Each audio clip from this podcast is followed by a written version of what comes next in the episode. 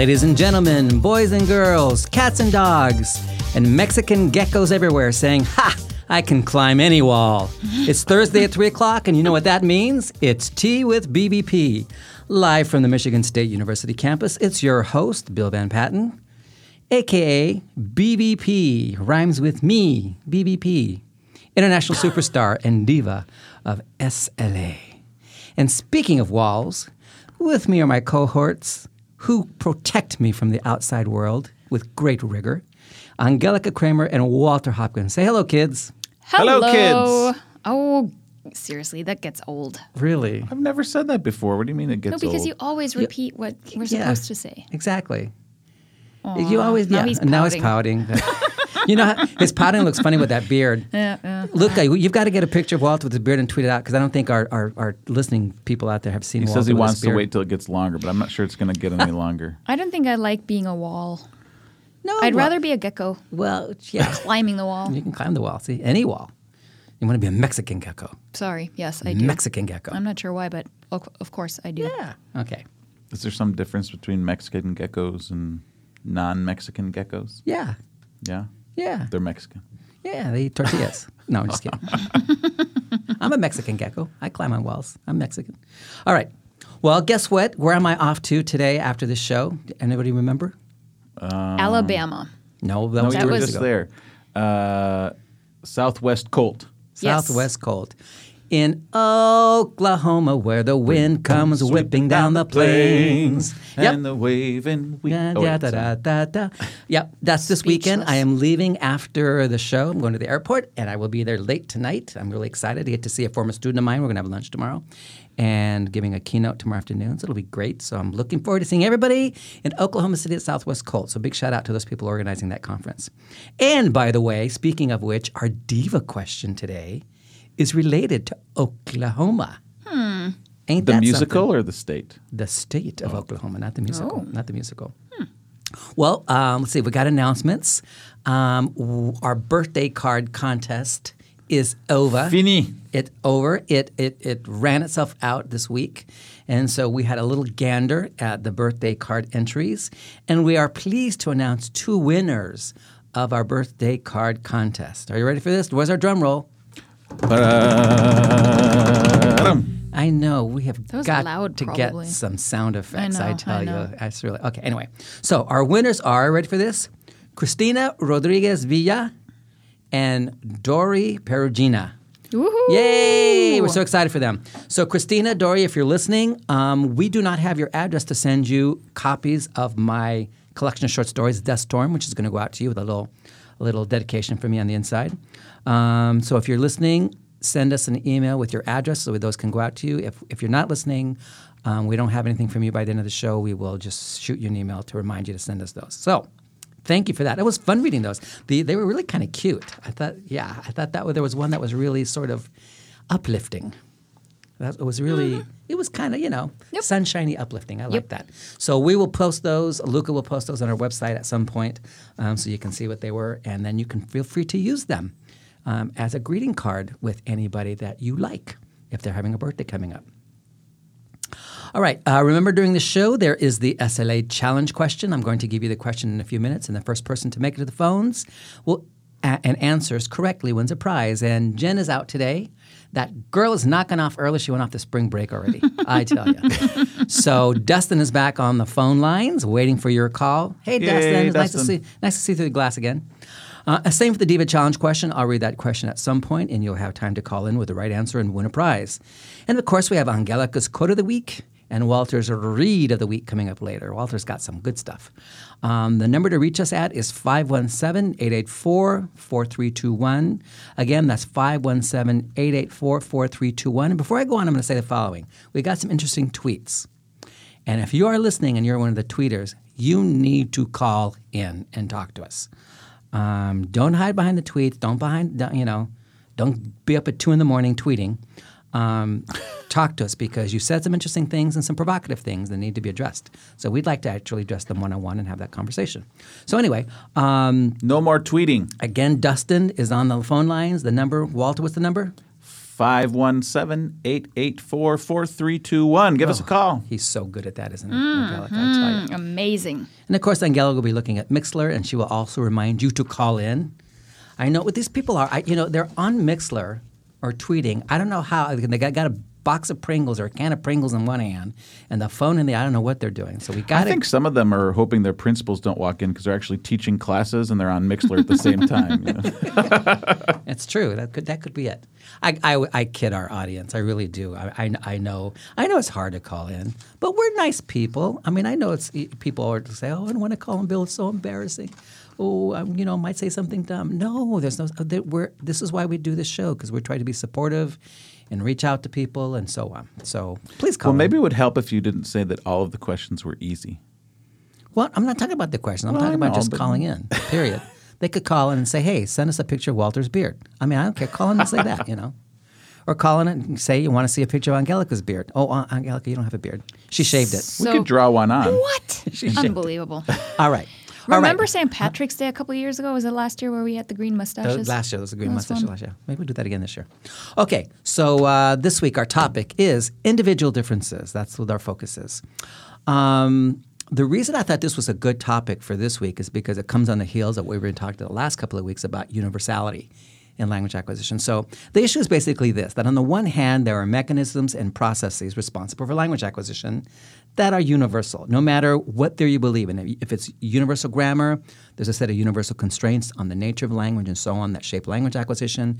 If you're a usage based person, as um, Steffi reminded us last week, even though you don't believe in universal grammar, you do believe in a set of some kind of innate mechanisms, human cognition that are specific to humans that are responsible for language learning, um, and that these cause people to behave in, in, in universal-like ways in, in, many things. So the point is, so no matter what theory you believe in uh, on that front, um, there are universality, there are universal things going on. So what are individual differences then? And how do they interact with these mechanisms and processes, or how do they interact with these universal things? So I thought I'd approach this topic today talking about the three most researched IDs. We call them IDs for short, individual differences. Do either one of you know what the three most researched IDs are? Take a guess. Go ahead, take a guess now. Don't wait too long. It's, only, it's only an hour show. Come on, I'm going to start collecting Age? Social Security. Age. Some people look at age as an individual difference, but that is not one of the most researched ones. No. Motivation. Motivation is one of the most researched ones. Yes. What are the other two? Um, aptitude. Aptitude is another one. Yes. And the third one you probably wouldn't guess. It's actually a more recent one, but it's gotten a lot of press over the last decade or so, and that's working memory. Working memory. So we're, let me just touch on each one of these real quick, um, and let's say a little bit about what they are, and um, and then talk about how they relate to language acquisition from what I can gather from the literature. Motivation, I think everybody knows what motivation is. That's basically someone's desire to get something done or do something, right? In this case, it's your desire to uh, uh, reach some kind of goal in language acquisition. So motivation um, has been researched a lot. It's the, a lot of the research actually began in Canada with uh, Wallace Lambert, um, who distinguished different kinds of motivation. The work has been carried on, and motivation has morphed over the years in terms of types of mo- motivation involved. It's a very complex thing to be looking at. Um, and I won't say anything more about that because my SLA challenge question, I don't want to give away the answer by bringing anybody's name up or anything like that. Um, aptitude is another uh, well researched um, factor in second language acquisition that's been around since the 50s. John Carroll and what's his name? What was Sapon's first name? Anybody remember Sapon's first name? Um, since the late 50s, started working on language aptitude. And that also has morphed over the years. And aptitude is basically some kind of talent or ability to learn language. Um, again, unspecified. And the tests that are used for aptitude have different components to them. And so you have to understand what the tests are to actually try to figure out what people mean by aptitude. And there's a variety of tests now. There's there's still the modern language aptitude test. There is now what's called the I think it's called the LLAMA, the L L A M A. Um, and there are some other ones um, out there. And they overlap on some of the things they're looking at, but they all look at like four or five different components that contribute to aptitude. And then there's working memory. And working memory is basically the computational space you have in your head in real time. So when you're listening or you're reading, you are processing information in real time, and you have to hold stuff in your working memory um, to make it coincide with what came before and to anticipate what's coming next and so on. So you're constantly juggling information in this little workspace that is millisecond by millisecond happening in your head. Um, and so working memory is kind of like a, I guess it's kind of like a buzzsaw table, you know, where you're moving wood along or an assembly line. You know, you're moving that stuff through the assembly line.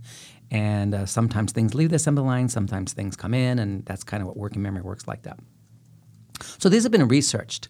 Now, people may be surprised to hear this. Maybe they won't be. I don't know. But none of these three, in fact, none of the uh, individual differences I can think of, affect any of the underlying processes in language acquisition uh, or make one language learner actually acquire language differently from another. In other words, so let's say Walter has one aptitude and Angelica has another aptitude. That doesn't mean they acquire language differently what the research on individual differences is really about is the rate of acquisition. So, why is it that Walter is either faster or slower than Angelica learning Japanese?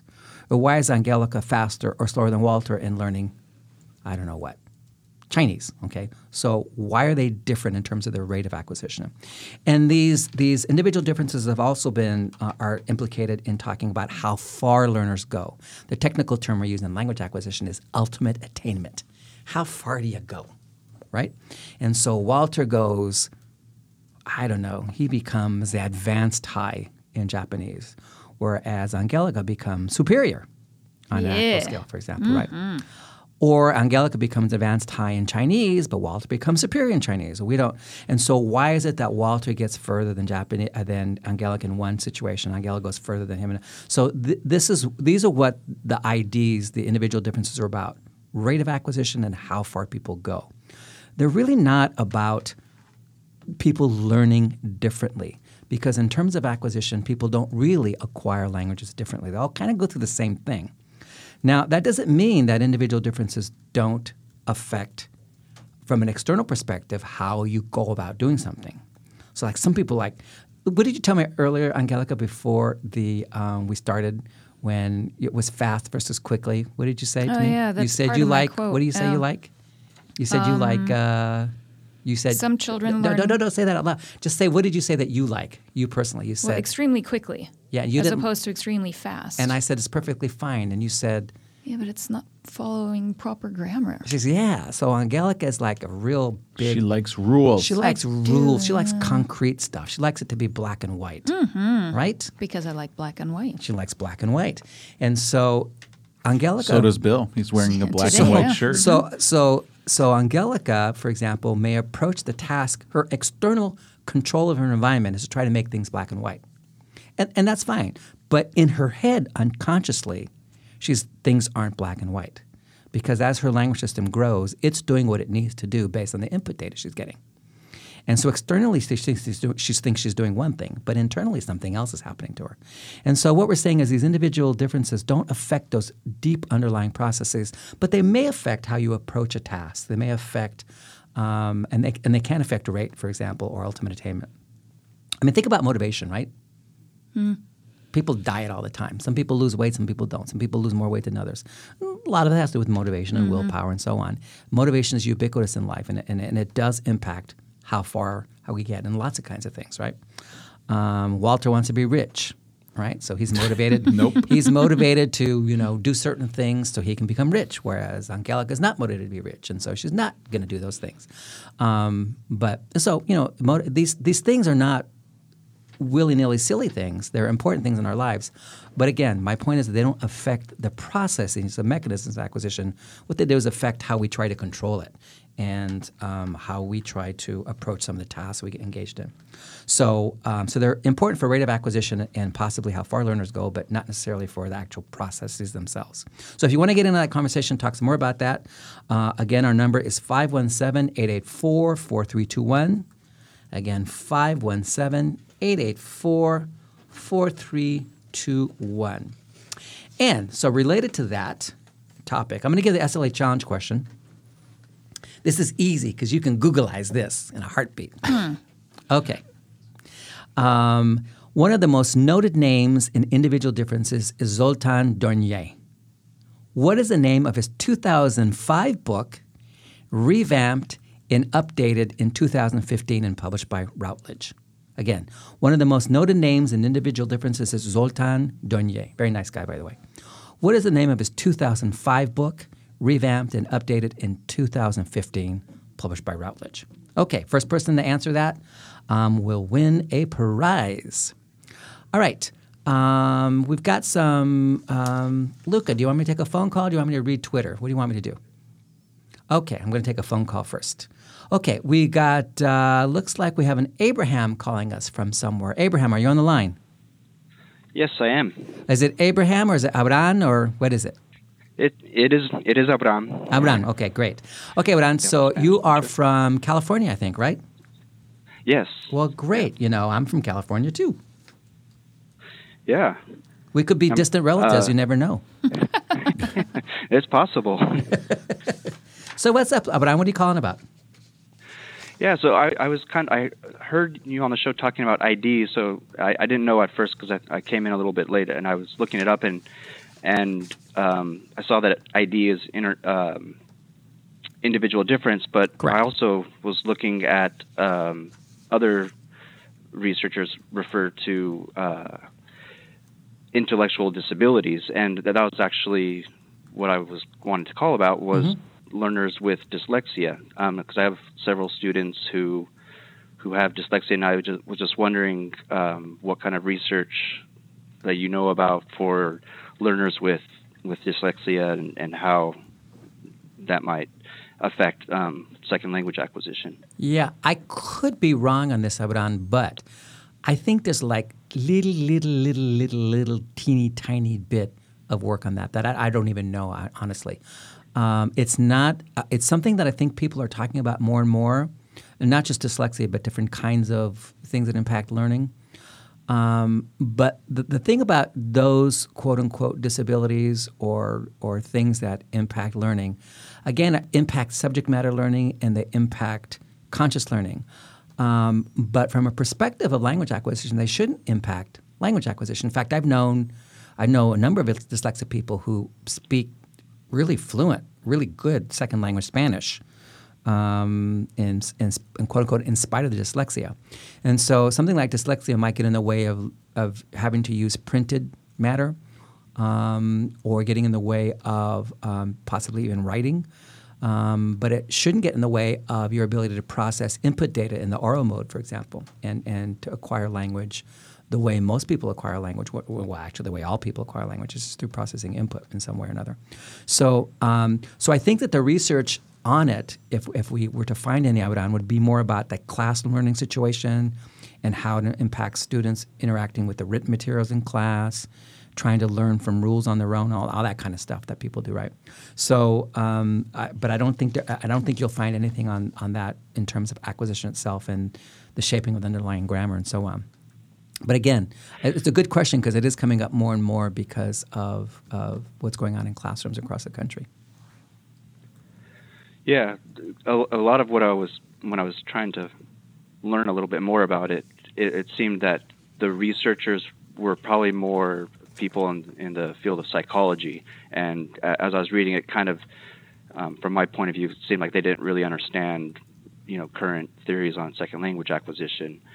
Um, um, and because of that, you know, a lot of them were talking about the, di- the difficulties that they could face in the classroom, but that would be with reading and writing and those kinds of things, um, which I do see with my students. Um, but I do try to give them plenty of opportunities to um, obviously get lots of input um, and also for them to to interact Right. orally.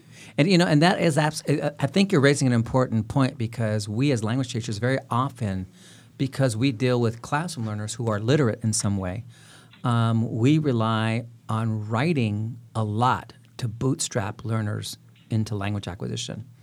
Um, and for better or worse, you know, that's what we do um, because we think it helps and we think that um, it is useful, which it, it, it is in most cases, right? Having written words in front of you helps you isolate the speech stream, for example. So if I have, if I hear a sentence from you, Um, it might sound, I might not be able to isolate the words easily because syllable structure might be different. Like I have a hard time processing French still, for example, because it's it's syllable structure is so different from Spanish and English, my two languages. But um, when I see it, when I see it in print and I'm hearing it, I can isolate the words better, right? So, um, so, so having written language can help in some aspects of, of language acquisition, um, but then there are parts that probably just get in the way too. so, Yeah, yeah, and actually, th- this week I, I just got back last week from my first experience with um, TPRS, and I, I tried it out in the classroom this week, and I kind of, in the back of my mind, was thinking about my my the couple students that I have, and they, I mean, they it seemed like to be a big motivator for them because, I mean, they were they seemed to be getting it a little bit. right, they were as good as they're probably as good as anybody things. else. Right, exactly. Yeah. yeah. Yeah. Well, good for you. That, that- I mean, that's and th- that's actually some research that could be done too. Um, I think. Um, and as we move away again from all this explicit learning and this intellectualizing of language, and get back to what language acquisition really is, I think that some of these things that we find, both individual differences and these individual differences that might be related to disabilities, will kind of get washed away because because they're not as important um, for the actual acquisition language as they as they are compared to the explicit learning of language, for example. So, well, thank you, Abran. That was a great question. It Well, was a great you. topic. Yeah, thank you okay. very much Okay. for taking the time. right, and I'll be at ho- I'll be home in California next week visiting my sister, so I'll I'll wave to you um, from All right, I'll be I'll be in Chowchilla, north of Fresno, so that's where I'll be. So, Well, great. all right, Thank okay. you so much. Talk to you later. Bye bye. Take Thanks for care. Bye bye. in. That is, you know, we forget, and one of the individual differences also too is people's if they have learning impairments or cognitive differences and so on and so forth. Um, but again, anybody who doesn't have any real mental deficiencies, no matter what they are, I mean, they should be able to acquire language the way anybody else can. Um, all right, fresh off the Twitter press. Let me read a couple of these before we take another phone call. Um, we have Chris. Uh, the the question that was posed on the Twitter feed was, "What's the role of individual differences in SLA?" And Chrissy says, "Learner controls what is processed, so individual differences mean everything. They shape the size of funnel that learners receive." I think that's a certain interesting way to put it. That's because I was saying earlier about how learners try to control their environment with whatever individual difference they have, but it doesn't change the process. And so Chrissy's metaphor is that uh, they can act as a funnel. They can either let more in or let less in. Um, and that's probably uh, a, a good way to look at it. And that helps us understand the rate of acquisition, for example. Um, and Magister P also says internal constraints on acquisition rate. Again, tying these things into how fast and how slow um, people are. Um, and Longinus says to frustrate adults attempting to standardize language education. Um, so I'm not sure what he meant by that, but I think he's saying that this emphasis on individual differences tries to categorize people in the pigeonholes and make them feel bad or good about language learning in the classroom. So I think that's kind of what he's hitting at. Um, and then there were some interesting in- interchanges between people. There's uh, Chris. I, I don't do last names on here. So Chris says it's relevant uh, and has t- has implications uh, for differentiate. What he calls differentiated instruction could mean that analytical learners want grammar. Of course, analytical learners want grammar. Look at Angelica; she wants grammar, but that doesn't mean that she needs grammar to acquire language. It just means she wants it. It makes her feel good. If it makes it feel good, then let her have it. Um, but that doesn't mean it's not going to necessarily make acquisition any better for her compared to Walter. Um, but we can talk about that because again, you have to have an you have to have a definition of two things, Chris. I'll tell you right now because I also read your blog before the show started. You have to have a working definition of acquisition, what it is, and you also have to have a working definition of language and what language is. And then I think you you can understand why some of us say the things we say. Um, and I think when I read Chris's blog and what I'm reading on his tweets is he and I are not talking the same language. No pun intended. My definition of language is not his definition of language, and my definition of acquisition is not his definition of acquisition. So uh, un- until we meet on the same page, it's going to be hard to talk about those things. So, All right. Chris, if you're listening, call in. We'd love to hear from Yeah, you. sure, absolutely. Again, I'm, I'm not going to be mean about it. I like I like to talk to people. So, okay, we have Celeste on the line. Celeste, are you there, waiting to talk to us? I am here. Hey, Celeste, where are you calling from? I'm calling from Pennsylvania. From Pennsylvania. Yay, the Keystone State. Am I correct? I'm hearing. Yes, yes. I'm just hearing two things. I'm hearing from the the uh, from my computer and from the phone, so it's weird. Ah, yeah. Well, you might want to turn the computer down just a little bit so you don't get that echo. So you can, yeah. Um, and my understanding is is Pennsylvania is a Commonwealth, correct? Um. Oh, all these different voices. yeah, it is. Uh, they call it a commonwealth, but I don't think it really means that in terms of what um, uh, how we determine what a commonwealth is. It's not like Puerto Rico, for example. Yeah, we were having this discussion the other day in my office with somebody about Virginia being a Commonwealth and Pennsylvania Commonwealth and so on. Anyway, so Celeste, uh, are you calling to answer the SLA question? I am. Well, great. I'm getting actually I'm getting an echo in my headphones. Can you turn your computer down? I tried doing that. It's not going down for whatever reason. Oh no. Let okay. me turn. Uh, remove the speaker. Maybe that will help. Oh yeah, just turn it the other direction or something. So great.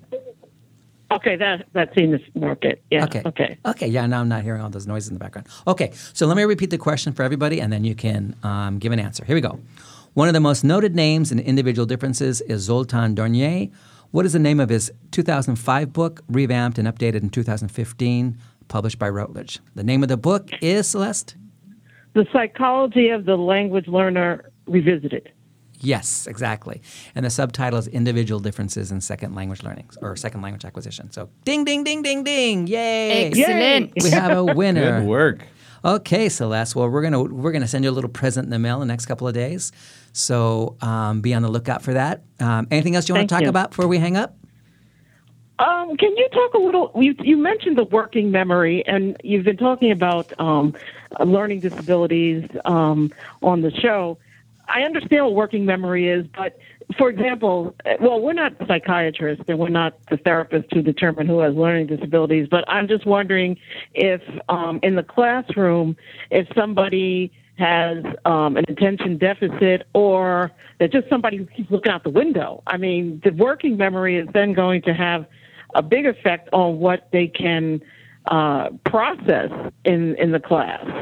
And do you? oh, And and I guess the side question to that is, um, it depends on gauging how many things that they can all do at once, and with all those everybody with a different working memory.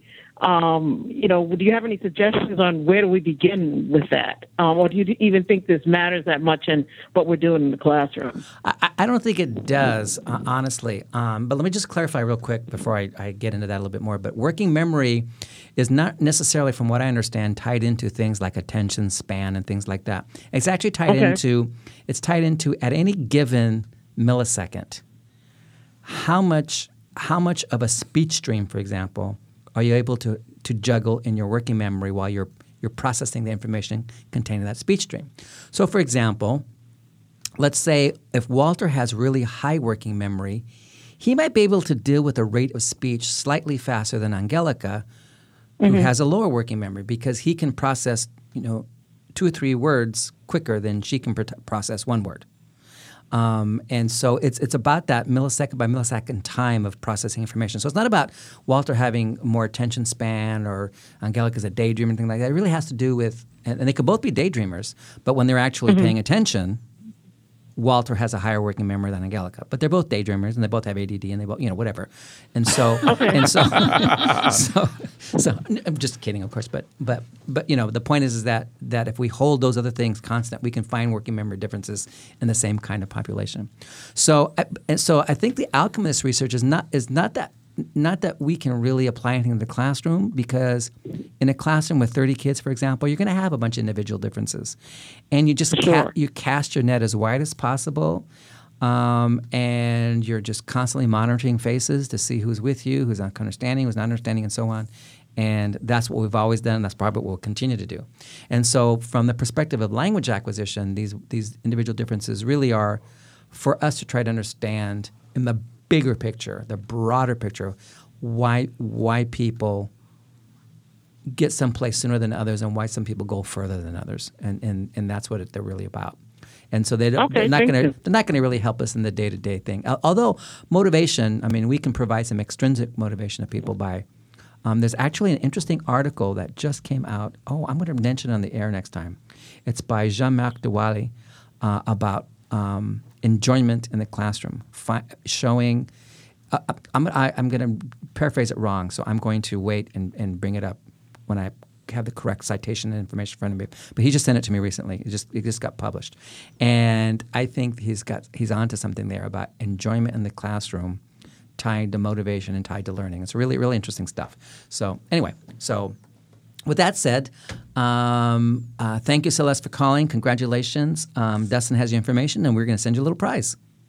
Thanks so much. Oh, thank you. All right. Thanks for calling, Celeste. Bye, All right. Celeste. You're welcome. Bye bye. All right. Ooh, that was a good. That was a good one. Um, that was a good question. Uh, helped clarify working memory too. So, um, okay, uh, we have next on our docket Walter's segment. Walter, do you have a reading you'd like to share with people? Walter segment. All right.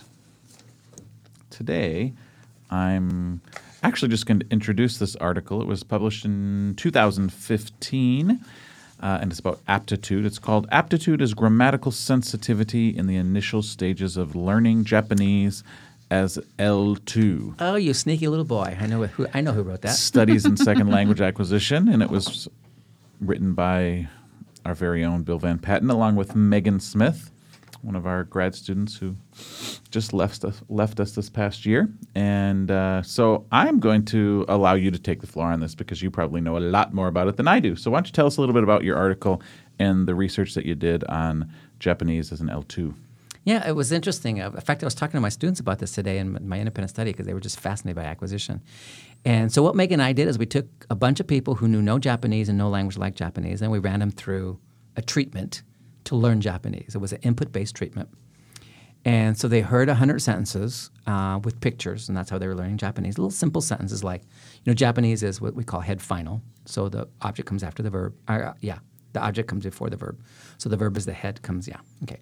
So in Japanese, you don't say Bill eats apples, you say Bill apples eats, right? Okay, and so we ran them through this little treatment. It only took about 25 minutes. And then we gave them the surprise reading test where they had to read sentences in Japanese. And, they, and half the sentences were grammatical, half the sentences were ungrammatical.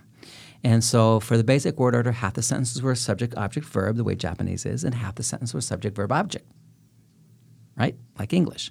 And so they didn't know they were, the reading was being timed. They were reading on a computer screen and pressing buttons to get through the sentence. And then after each sentence, they got a little comprehension question like, oh, is this sentence about someone eating fruit? The answer is yes. Press A for yes or B for no. Okay, so they're focused on meaning they're, as they're processing the sentences. Little they know we're registering their unconscious reading time. And sure enough, we found that they slowed down on the ungrammatical sentences while they were reading them. Hmm. No surprise there, right? Because they were exposed to this. But then we tested them on things they weren't exposed to. So we all of a sudden we in, inside those embedded in those th- that test reading test were questions. So in Japanese, when you make a question, you insert ka, and it goes at the end of the sentence because in Japanese it's head final. Ka is the head of the complementizer phrase. In English, there's no questions. We insert do. Our, our do has to go into the head of the complementizer phrase, but it's head initial, so that's why it winds up looks like it's the beginning of the sentence. And so they had sentences where the ka was at the end and there was ka at the beginning. And they never they never saw ka. They didn't know what it was, but they knew it was a question because the sentence had a question mark at the hmm. end, right? Guess what they did? They would slow down on the questions where ka was at the beginning compared to when they were reading ka at the end. Never been exposed to it. And then we had um, embedded, this was really tricky for some of them. Um, we had um, uh, sentences where English sentences like John said that uh, Walter eats apples, right? And in Japanese, that sentence would be like this Walter, no, John, Walter apples eats to, which to means that. So John, Walter apples eats to said. Okay. Interesting. So what we did is we moved the to around to make it ungrammatical. So it either came at the end like Japanese or it came at the beginning like English. So we had John, to, Walter, mm-hmm. blah, blah, blah, blah. And so we found that some of our learners slowed down on the ungrammatical sentence compared to the grammatical ones. They didn't hmm. like those where that to was. Even though they, I mean, these they only had 100 sentences in Japanese exposed to basic sentences, and here they're getting embedded clauses all of a sudden. And so what we found, were three groups of learners emerged. Um, the the uh, first group slowed down on everything. so they were projecting into their grammar. They were they were learning mm-hmm. that Japanese was head final. No matter what kind of phrase it was, the head always came at the end of the phrase. Then there was another group that didn't project, and all they did well on was the SOV versus SVO sentences. And then there was a group in between who didn't get the clauses, but they got the questions. They were slowing down on the wrong questions mm. or the bad questions, but they weren't slowing down on the bad clauses. So they were in between. So we said, okay, we've got different rates of acquisition going on here, right? And this all has to do with universal grammar and how headedness works. And so uh, they, we also had given them the aptitude test from the MLA, the MLA aptitude test. And guess what? What? No correlation factor, nothing was not related at all to where you fell, whether you, you were projecting and acquiring everything or only a little bit. And, uh, and, and another interesting thing, too, was that all learners, we also gave them, um, just by chance, we gave them bad case marking. So they had sentences where there was correct case marking and sentences where there was bad case marking, because Japanese case marks. And sure enough, all of them, regardless of their aptitude, slowed down on the bad case marking sentences um, compared to the case marking sentences where they were read, the correctly case marking sentences. So what we were finding was that in that study, aptitude was not showing up to be a variable, a factor at all in these deep, deep parts of language that are related to universal grammar and how language, how learners project headedness, for example. Um, or how they project, because case also has in Japanese is a phrase, and and the, the particles after the, the the the particles in Japanese head the case marking phrase.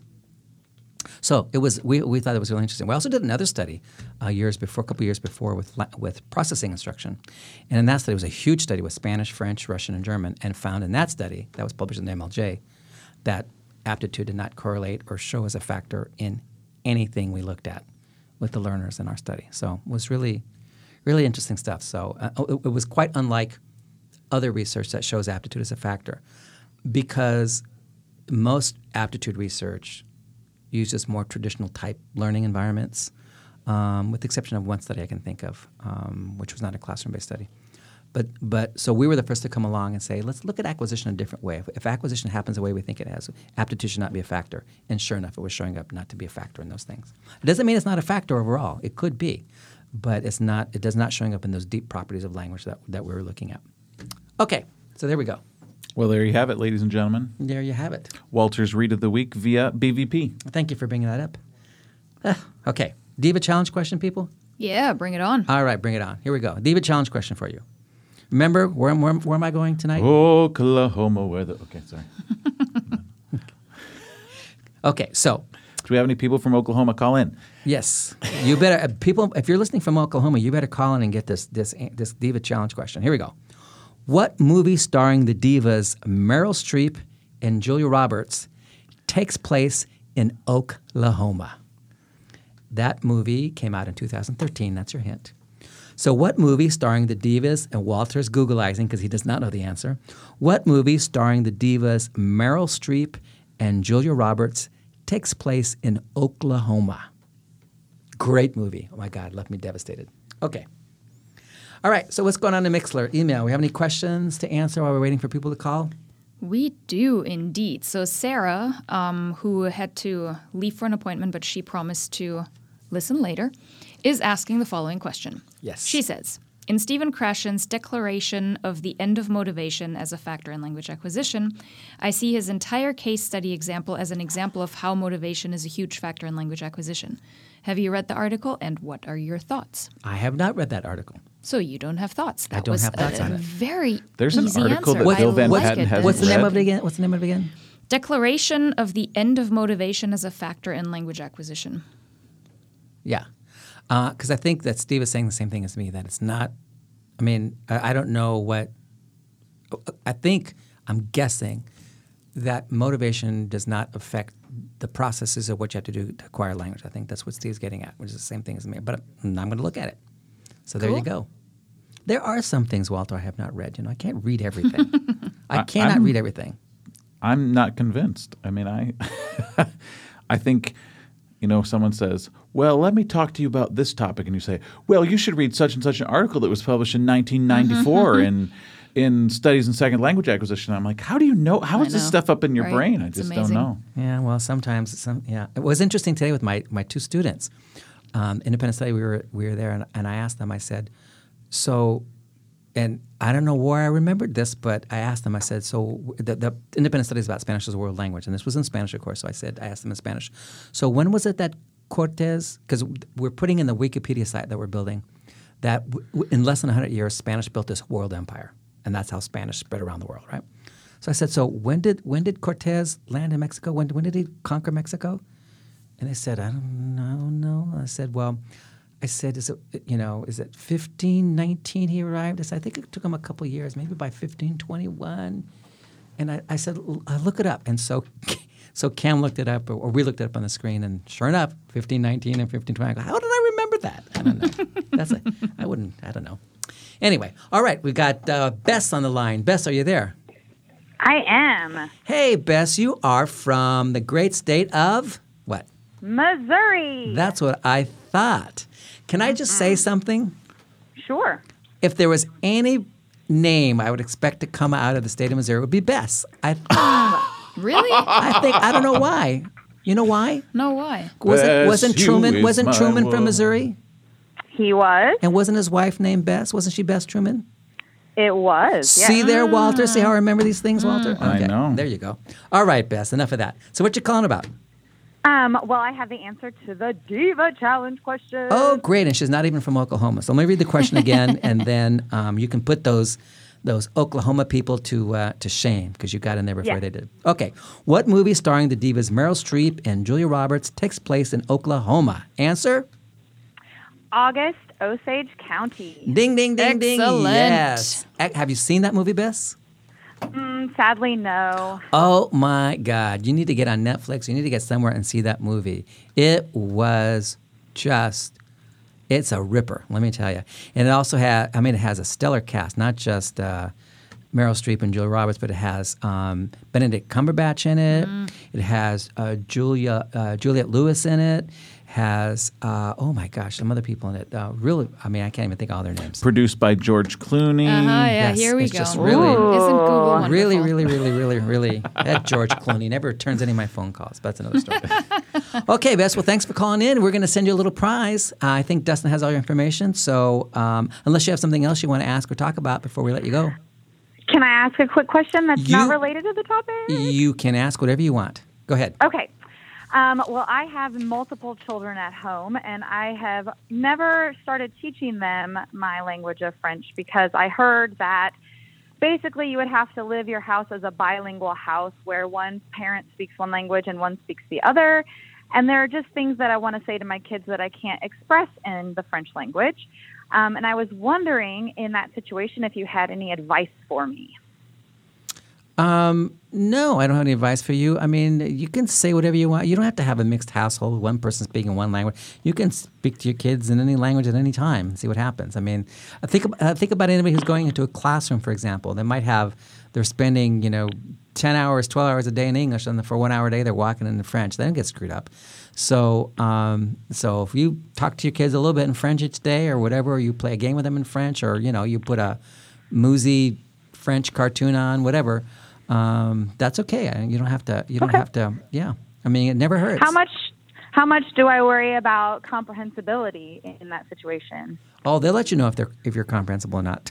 Okay. that's that's all you have to worry about is you, you and you will make yourself comprehensible when you start speaking. They'll go what, and then you just rephrase. You know, just you know. I heard, read my chapter on comprehensible input in my new book coming out in July. Um, Oh, I will do that. People do this very naturally. If you if you're trying to communicate, you will do it naturally. It will just you will do it. Your your instincts will kick in about how to make yourself comprehensible. Okay. There you go. Thank you very much. All right. Well, good luck on that. Thanks, Bess. Congratulations. lot. See you this okay. summer. Bye bye. Bye, Bye, Bess.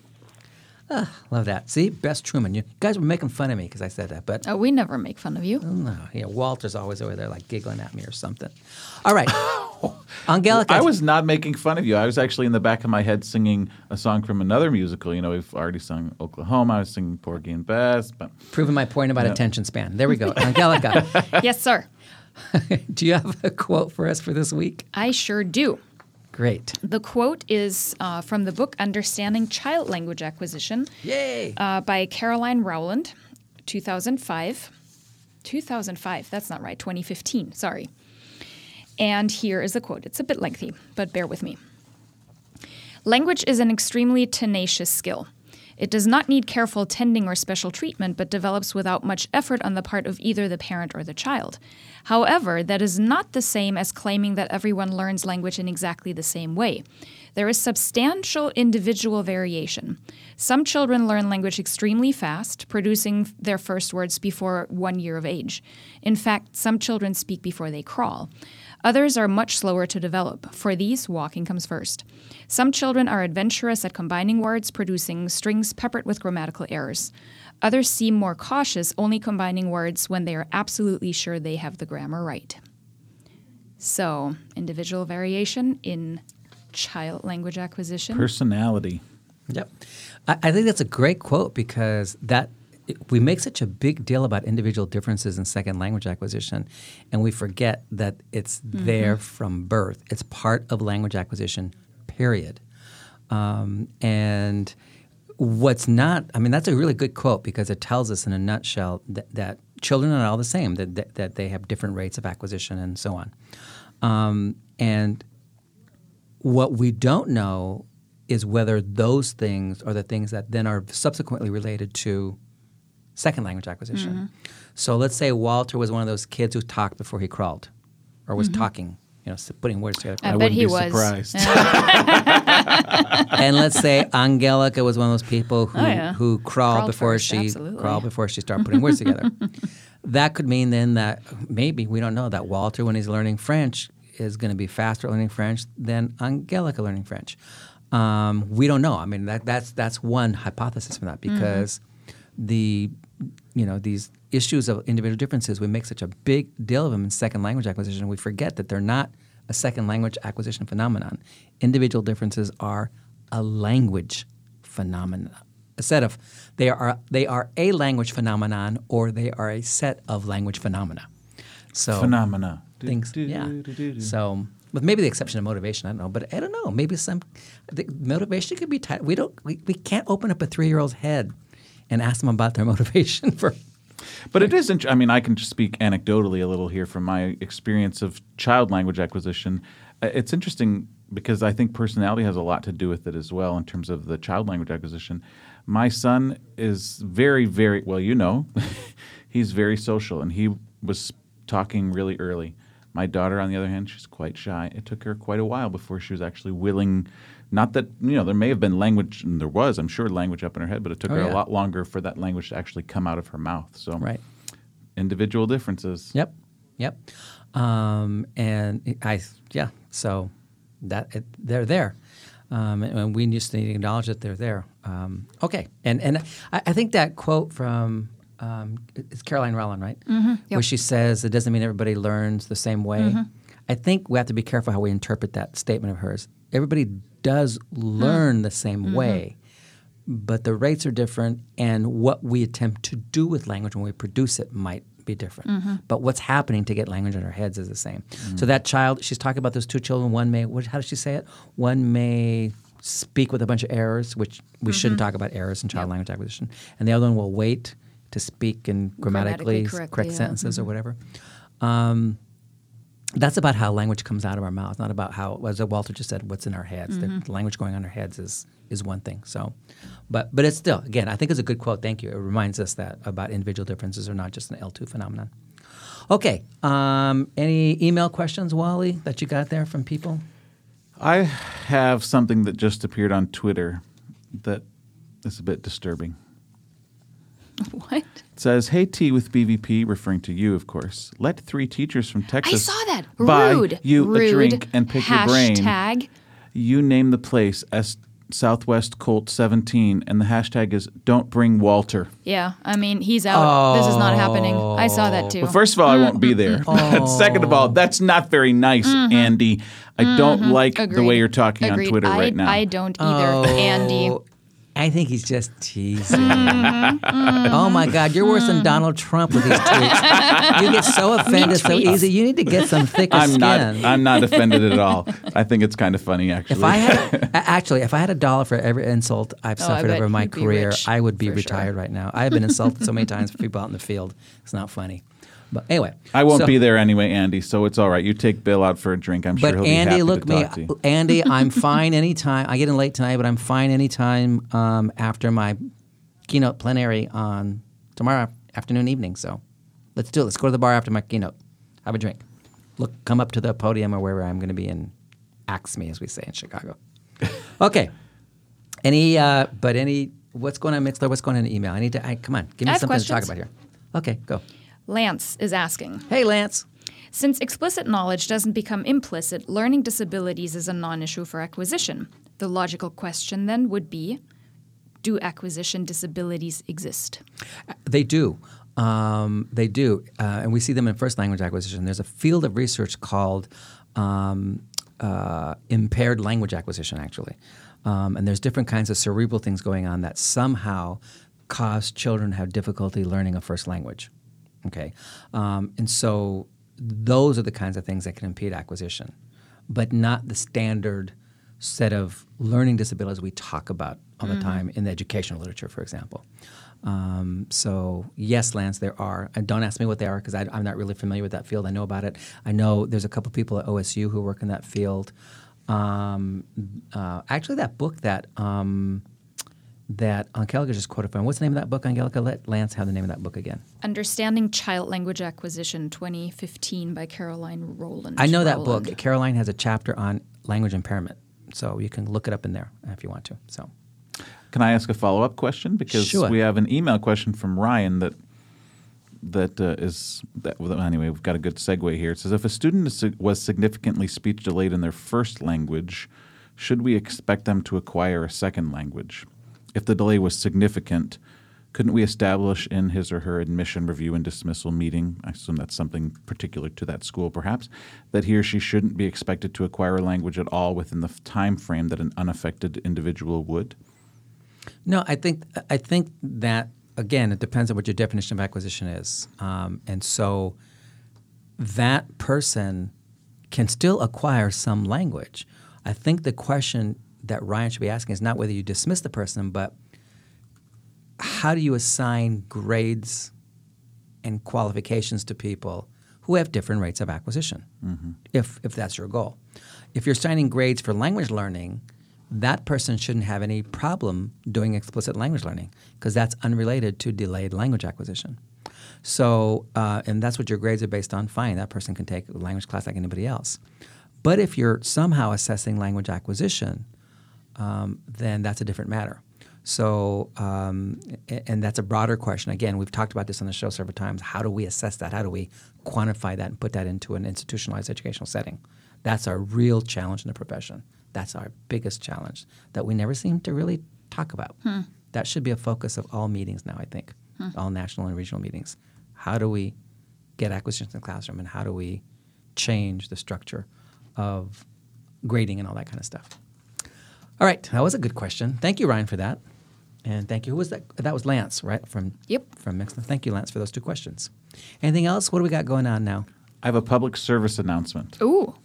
All right, this is from A public service announcement. What is this? do, I to, do I have to get vaccinated to get something, Walter? What? What? Oh my God! from- You've got something. I'm moving over next, Angelica. You've Oh. got something, don't you? Oh my God! I've got an email. That's what I've got. Uh, They've it's got they got a salve for that. You know, you can rub it all over you and get rid of that email. Oh my word. This is from Anna, and uh, she's going to. Um, first of all, she says she's a huge fan of the show. She lives in Hawaii in Maui. Oh, we feel so bad for you. Uh, she teaches French at a public school there, but she's going to France on a sabbatical leave, and she would love to observe some CL, communicative language, especially task based classes in France. So, if any of you know of any communicative language classes, maybe even some task based classes or teachers in France, please let us know here at Tea with BVP, and we would love to help Anna out. So, We have lots of listeners. Let us know if you know of anyone Yeah. in France that uh, Anna might be able to go observe during her sabbatical. I will make a note of this. Um, I will probably forget. So, Anna, if you're listening, send me an email and remind me. But um, um, I know somebody, Rebecca. Her name is Rebekah Rast. She's a professor. Uh, in fact, I'm supposed to go to Paris in the middle of May for a symposium uh, that she is helping to put together. And she does language acquisition and works with language teachers and so on. So she might be a contact person for that. And then also our former intern, Emma, um, who's now in France and um, teaching and working there, might have some connections. So um, we can pass that. uh, Somebody write this down because I'm going to forget. We can send that email to Emma, and Emma can get back to Anna. You forget So- these things, but you don't forget the journal articles I know. when they were published. I know. Isn't that isn't that isn't that amazing? I'm gonna be like that lady in the commercial who finds the keys in the refrigerator. That's that's. I'm, a, I'm, a, I'm a step away from that. Let me tell you. I shouldn't make fun. It's, it's a terrible thing, but anyway. So, all right. Any what else is going on? Come on.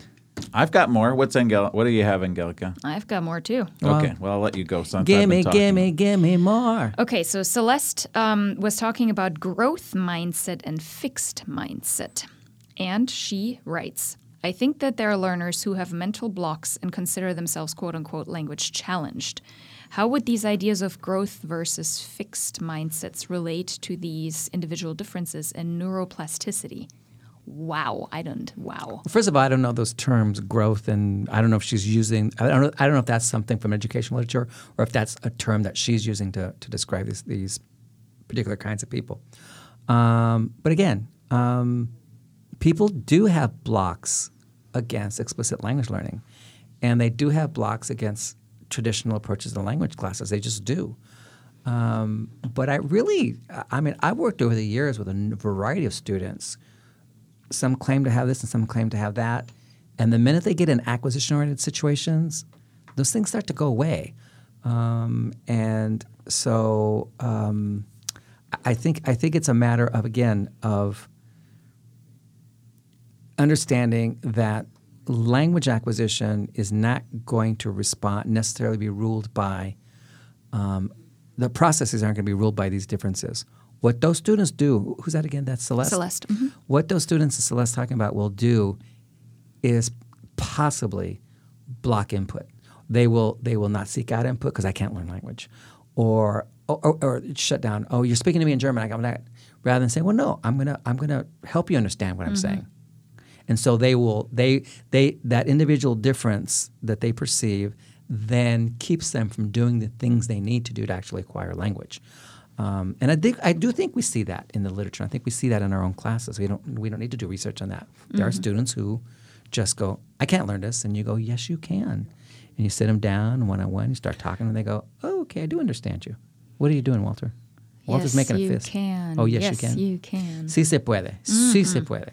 And she did confirm, by the way, that this uh, the terminology is from educational literature. Yeah, again, and and that's see that's another issue. Again, a lot of the stuff from educational literature applied to language acquisition just doesn't work because language acquisition in and of itself, it, language.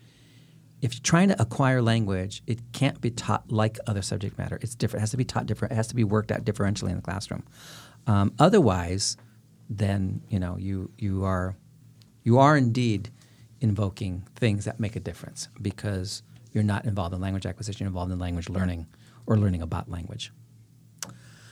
Oh my The God, end. look at the clock. Oh my goodness! Here we it's go. 358. I got to start wrapping up. Look at that.